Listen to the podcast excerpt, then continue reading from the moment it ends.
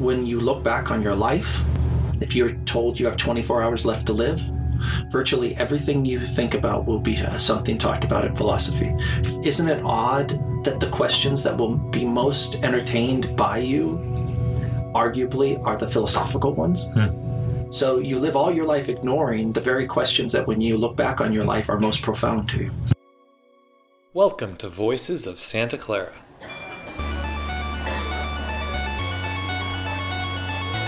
Having a good idea doesn't get you stuff. And if we'd hit those, there would have been an explosion. We would have died, obviously. Scholarship should cultivate the virtues. Worry more about, am I searching for what I should be doing next in the world? Hello, everyone. Welcome to Voices of Santa Clara. I'm your host, Gavin Cosgrave, a senior at Santa Clara University, coming to the end of my winter quarter and senior year. Only got a few months left. Kind of crazy, a little bit scared.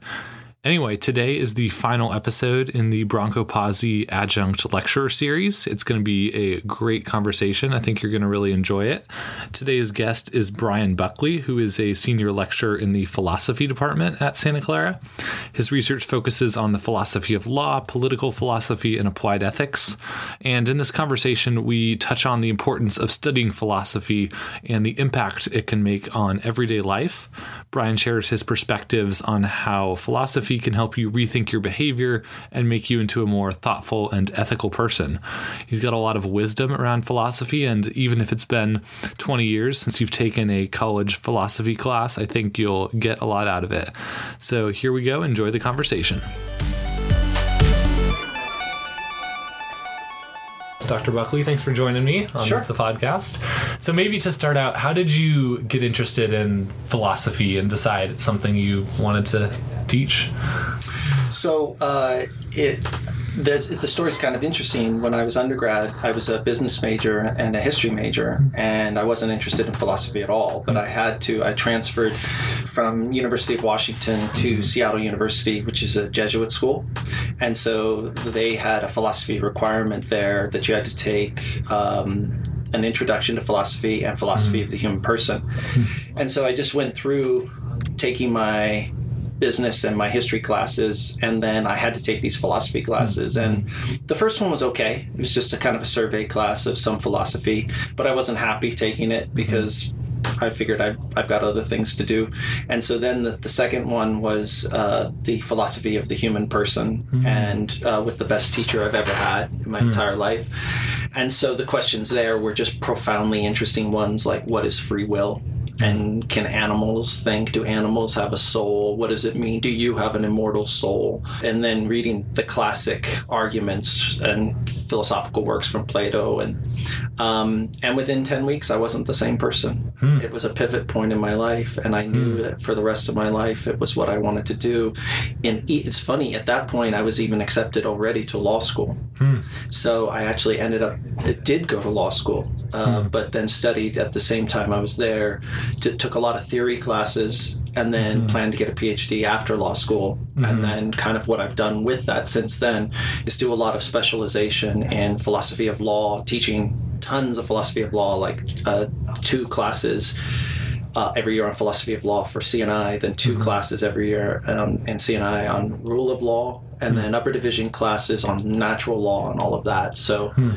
Um, but it was all because of that one professor. Um, hmm. And so I always try in my mind, somewhere in the back of my mind, to be that professor to another student huh. if I can. So so I finished at Seattle U, and then mm-hmm. I went on to law school, and then mm-hmm. and then I went on to grad school. Right, P H D, right. Or in philosophy. Right. And I think I wanted to briefly come back to that class that yeah. you took. Like, what what was it about the professor or the, or the topic that made it so, like, life-changing and made you want to kind of change the course of what you were studying? Well, it's, it's interesting because I, I assumed philosophy would be a waste of time. Mm-hmm. I assumed it would be, you know, uh, just asking some questions like why do people die and stuff like that, you know, which are fine. Mm-hmm. But I wanted to get stuff done, and I didn't want to just sit there and mm-hmm. ask these questions. And so what the class did for me was expose me to problems and questions about how to be most fully human. Mm-hmm. Which is, of course, something I can't escape because I'm human. So it made me more alive. Hmm. It made me And I see this in students' eyes if I'm doing my job mm-hmm. well, which is that they come to you after class and they're both frustrated and happy at the same time. Mm. They're frustrated because you're asking such a good question, and they're frustrated because they haven't thought of it before, but they're happy because they're thinking about it. Mm. And he did that. The professor, his name was uh, Patrick Burke. He did that better than any professor I've ever had. And and then, of course, and he did it in a subject where the subject sells itself. The, the problem with philosophy is not that it doesn't have something worth saying. The problem with philosophy is often it's said in kind of difficult ways. Mm. And the student doesn't understand what it's saying. But once they understand... Mm. Most students think like, wow, mm-hmm. okay, this is why I've heard of Plato. Mm-hmm. Like, and this is why I've heard of Aristotle. Um, because I tell them all the time, I say, look, if you think this is worthwhile, it's not because I'm presenting it to you. Mm-hmm. It's because in your mind, it's worthwhile. I mean, a, a professor can tell you something's worthwhile till the cows come home. It doesn't mean you're going to believe it. Mm-hmm. But when you see... it's relevant to your life, then you understand, okay, I, I will spend more time working on papers on this stuff or reading this stuff. And so and so that class really did that to me. Mm-hmm. It made it made it made me more alive. It made me mm-hmm. ask more questions. It made me realize the value in engaging ideas and not just memorizing them. Mm-hmm. Yeah, and I think a lot of students would recognize, like, oh, you know, philosophy is you know, is fun. It's fun to mm-hmm. discuss this this sort of ideas, but I want to make sure in my college experience I'm doing something like employable sure, and it gives me tangible skills, right? So what's kind of the, the argument for studying philosophy for, or what, why it's not just, you know, sitting back and having discussions about the meaning of life? Yeah, no, it's a, I always tell students... Uh, a couple things, like let's say it's an ethics class. Mm-hmm. I think that that the first day uh, the professor should entertain the idea or the question of why study ethics or why be good. I mean, students are going to be asking this question anyway, so you might as well entertain it. And so, but a lot of people are like, oh no, we, we can't ask that question or or let's avoid that question. And a similar question is, is like, well, what am I going to do with this? Mm-hmm. If a philosophy professor is scared of that question, then I, I don't know what to say. Mm-hmm. I mean, you're spending a lot of money, you're spending a lot of time, that which of course is money, because you could be putting that time towards something else, mm-hmm. and uh, whether it be another degree or accumulating wealth or anything like that. But instead, you're spending it here and you're spending it studying philosophy. So what are you going to get out of it?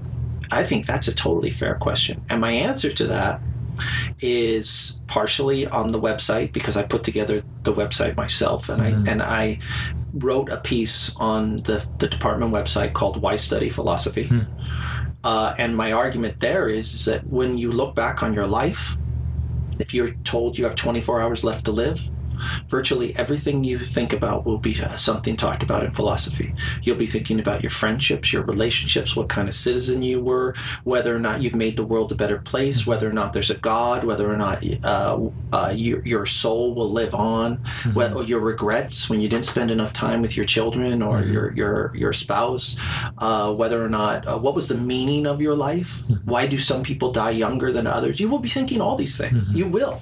Well, every single one of them is a philosophical question. Mm-hmm. So when you look back on your life, isn't it odd that the questions that will be most entertained by you arguably are the philosophical ones? Mm. So you live all your life ignoring the very questions that when you look back on your life are most profound to you. Mm. And it's interesting, and you began your life as a philosopher because because just hang around three-year-olds. Why is the sky blue? Why do insects have six legs and and, and spiders have eight legs? Mm-hmm. Why do some people, or are some people colorblind? Why do people die? Why, why did why did grandma die? What are dreams for? Why why do people have different dreams? Why doesn't everybody mm-hmm. have the same dream? Mm-hmm. Why is why are some people so mean? Mm-hmm. Every single one of those is a philosophical question. Mm-hmm. The very nature of the human is philosophical. Now, taking all of that and then considering the employment, again, I, I think that you should work on being employable. Um, so if a student wants to major in philosophy, I don't mind asking them, like, what do you intend to do after you leave here? Mm-hmm. Uh, I encourage double majors all the time, especially if it's something you can do within the same uh, College of Arts and Sciences, mm-hmm. like, a, like say, economics. Most mm-hmm. economics is in the College of Arts and Sciences. Now, some is in business. And you can get it, two degrees, one from the business school and one from the College of Arts and Sciences. It's just a little harder. Um, but I have a law degree, so there's no better, in my opinion, no better degree for law school than philosophy. Mm-hmm. And how do I know? Because that's often what law school professors say. Hmm. Because philosophy is all about argumentation. In fact, the method they teach in law school is called the Socratic method, mm-hmm. named after a philosopher. And I can tell you the number of times in law school the references to Hobbes come up, to Locke, to Rousseau, to Plato, to the Republic, to natural law. It's just all over the place.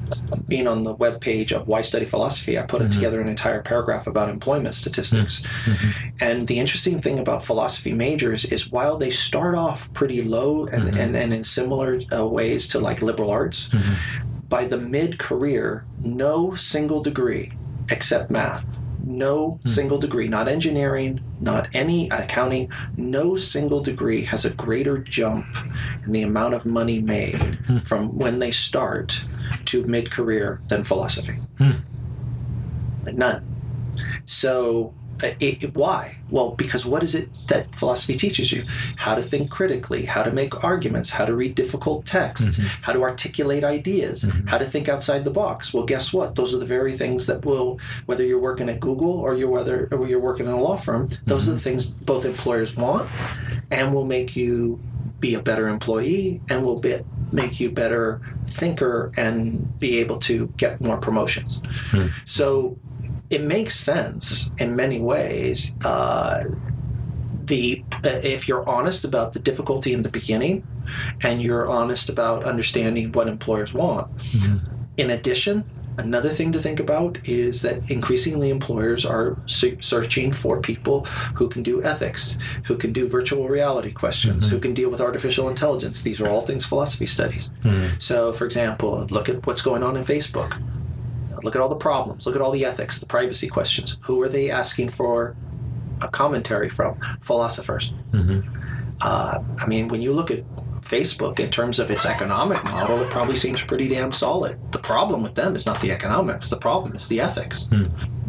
Now, over time, the ethics will start to affect the economics mm-hmm. because people will say, like, forget Facebook. I'll do something else. I'll do Instagram. I'll I'll do Snapchat or something mm-hmm. like that. I'll find another outlet for social media. Mm-hmm. Um, those are the answers that you have to give. I also remind students you can always get a minor. Mm-hmm. I try to keep track of students, and I've kept contact with students. For example, one of my favorite students, he fought to take every class with me that he could because he was a computer engineering major, mm. which is a brutal degree. Yeah. Brutal. But he's the one who's contacted me years later, having coffee with me years later, wanting to talk about philosophy ideas. And he now is getting a P H D in computer engineering. So it's mm. not as though he left it behind. He worked at a startup.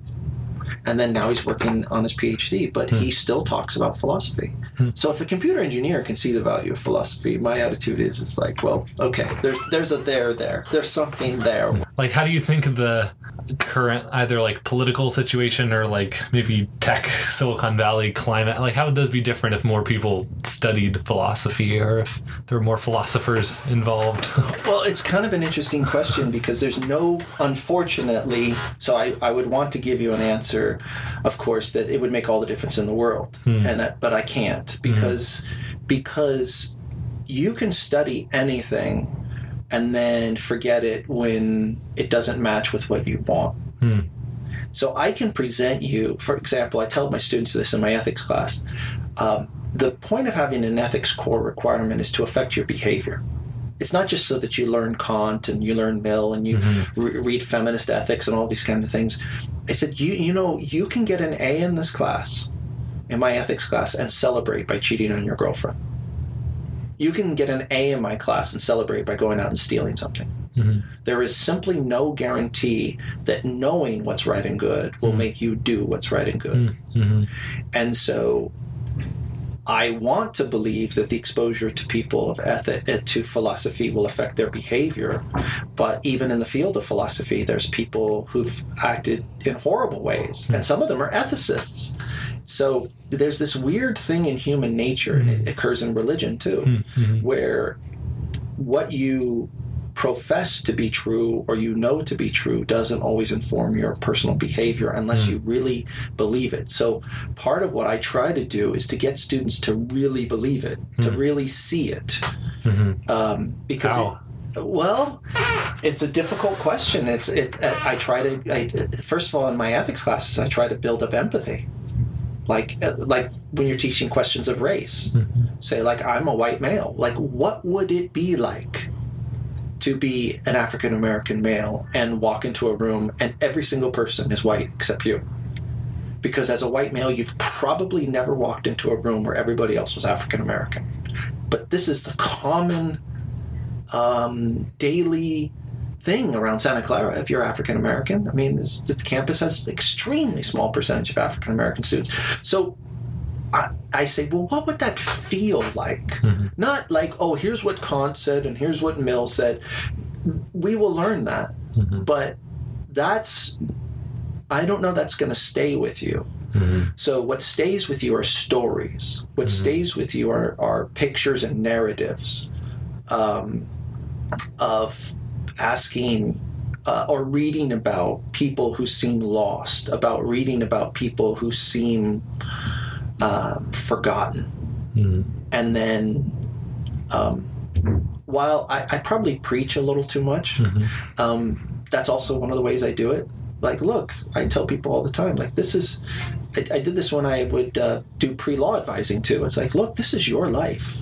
Do you want to be mediocre? Do, do you want to be a mediocre father, a mediocre citizen, a mediocre friend? Mm-hmm. I said, uh, look at Look at what, if you started learning guitar, mm-hmm. what was the first thing you did? You went out and bought a poster of Jimi Hendrix and you put it on the wall. Or if you wanted to be a baseball player, you didn't put somebody on the wall whose batting average was like two twelve. Mm-hmm. You put somebody who was a Hall of Famer. Mm-hmm. So we don't admire people who are mediocre. Well, then why would you want to be a mediocre boss or mediocre husband or mediocre citizen or friend or son? Mm-hmm. Um, what we admire is excellence, which includes moral excellence. Mm-hmm. And and I tell them basically, and you know that's right. Mm-hmm. Uh, so, and another thing I say to them, I said, uh, I do this little scenario in my ethics classes where fifteen years from now, at long after the class is over and they don't remember my name or mm-hmm. anything along those lines, I, I tell them to look into a monitor. Let's say we they're thirty-five or thirty-seven or something like that, and then they look into a monitor like a a big computer monitor, and they sit down and and I tell them to come into a room, bring some food, sit down, and for eight hours they watch themselves fifteen years from now mm. or seventeen years from now, and they watch how they talk. If they have kids, they watch how they talk to them. If they have a spouse, they watch how they talk to her or to him. Mm-hmm. They watch how they order coffee at Starbucks and talk to coworkers and all this kind of stuff. And I said, you know what, um, and if you're an asshole to people, that's because you've let yourself become an asshole. Whose fault is it?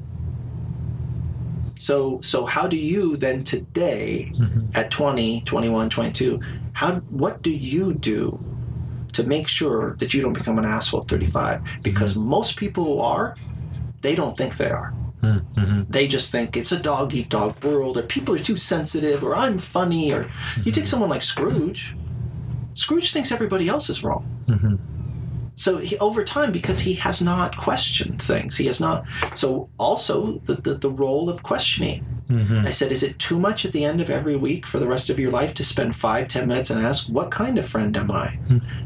Because if you do these things, actually, then philosophy will start to have an effect in your life. Mm-hmm. So, you know, I mean, as part of being a teacher is you just send people out, most of whom you never see again, and just hope you've said something, you've done something, mm-hmm. you've given them something to read, especially in ethics, that will affect their lives long after they um, can barely remember your name or remember mm-hmm. your name at all. Mm-hmm. So there's a lot of hope involved. Yeah, yeah. It seems like you're valuing the process of questioning more than any answers that yeah you know why come to because if I if you if you were in a class with me with Aristotle mm-hmm. and you uh, uh, we went through deep, great details of say his great work on ethics, the Nicomachean ethics, and I asked you tons of questions and I gave you quizzes and I gave you papers and exams and you you know were happy when the quarter was over and and uh, you knew tons of Aristotle.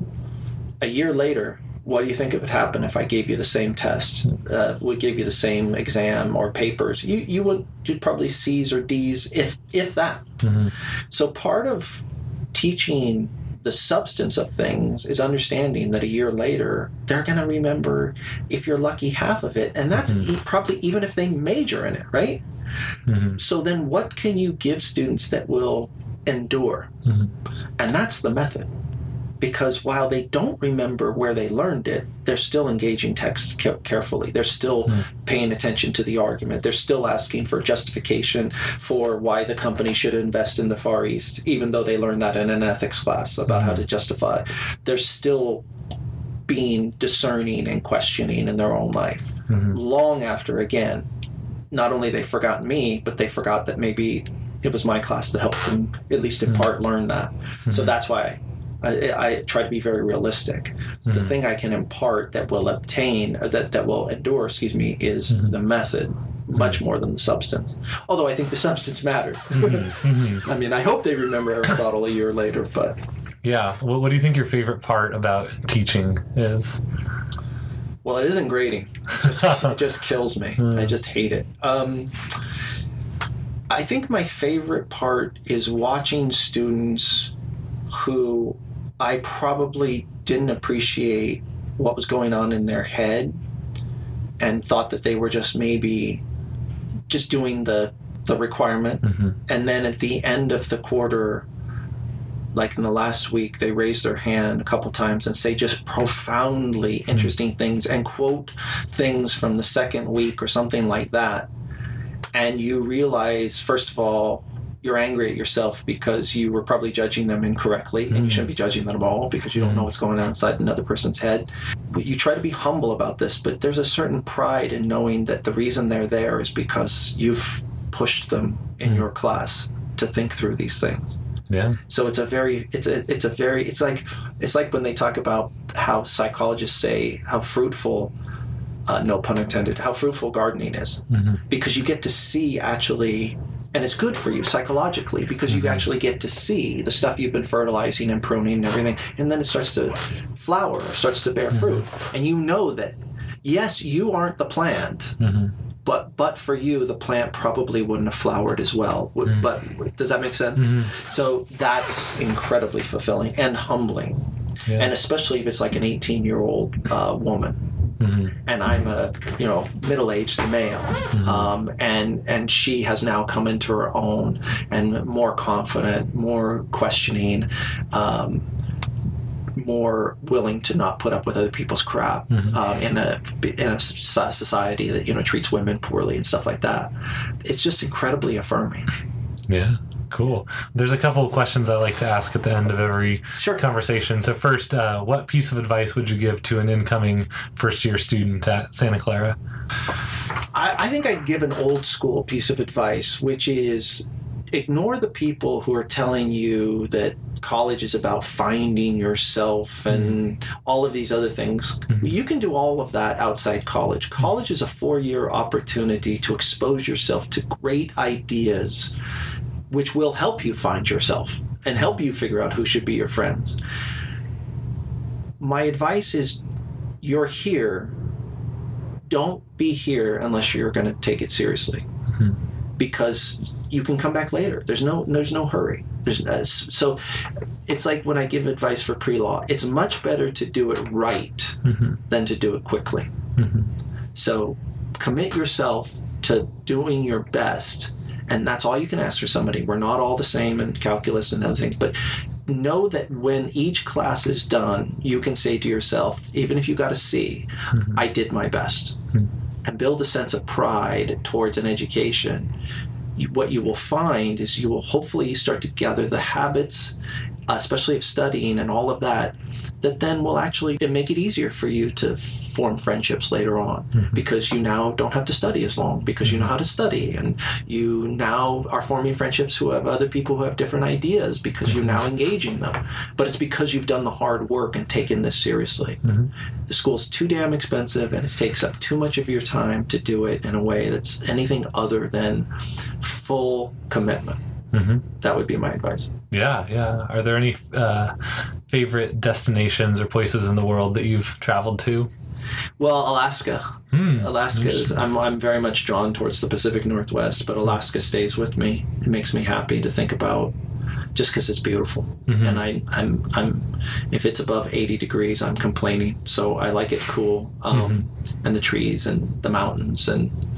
Uh, It's just very calming. Uh, people have different places that make them calm. Mm-hmm. For me, it's the forest. Mm-hmm. I like, especially if it's like softly raining, mm. like it does in the Pacific Northwest, yeah. where it has that sound.